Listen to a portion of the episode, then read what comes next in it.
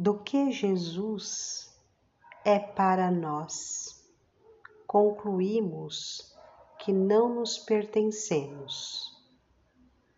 Como diz o apóstolo, e sim a Ele inteiramente, como seus membros e seus escravos comprados, que fomos por um preço infinitamente caro o preço de seu sangue.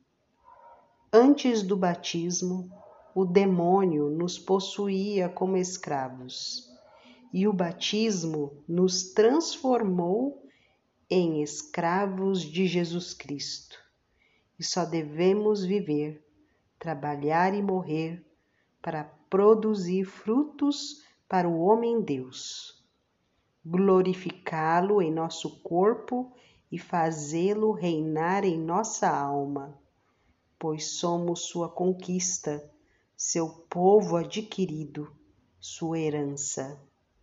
Jesus Cristo é o único fim de todas as nossas boas obras e que devemos servi-lo não somente como servidores assalariados, mas como escravos de amor.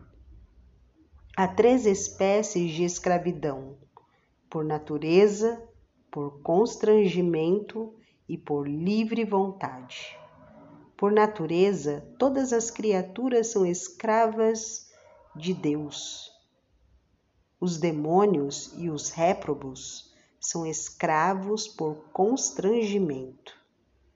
E os justos e os santos o são por livre e espontânea vontade. A escravidão voluntária é a mais perfeita, a mais gloriosa aos olhos de Deus, que olha o coração, que pede o coração e que é chamado o Deus do coração ou da vontade amorosa, porque por esta escravidão escolhe-se sobre todas as coisas a Deus e seu serviço, ainda quando não o obriga a natureza.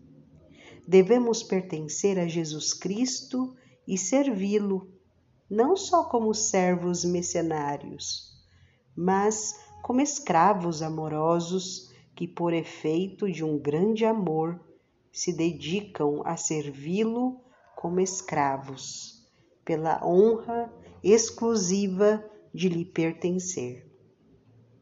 O que digo absolutamente de Jesus Cristo, digo também da Virgem Maria, pois Jesus Cristo, escolhendo-a para sua companheira inseparável na vida, na morte, na glória, em seu poder no céu e na terra, deu-lhe pela graça, relativamente à sua majestade, os imensos direitos e privilégios que ele possui por natureza. Podemos, portanto, seguindo a opinião dos santos e de muitos doutos, dizer-nos e fazer-nos escravos da Santíssima Virgem, para deste modo nos tornarmos mais perfeitamente escravos de Jesus Cristo. A mais forte inclinação de Maria é nos unir a Jesus Cristo, seu divino Filho e a mais forte inclinação do Filho é que vamos a Ele por meio de Sua Mãe Santíssima. Seria desonra para um rei se a rainha, sua companheira, não possuísse escravos sobre os quais tivesse direito de vida e morte, pois a honra e o poder do rei são a honra e o poder da rainha. Se alguém recusa confessar-se escravo de Maria, que importa? Que se faça e se diga escravo de Jesus Cristo. É o mesmo que ser escravo da Santíssima Virgem, pois Jesus é o fruto e a glória de Maria.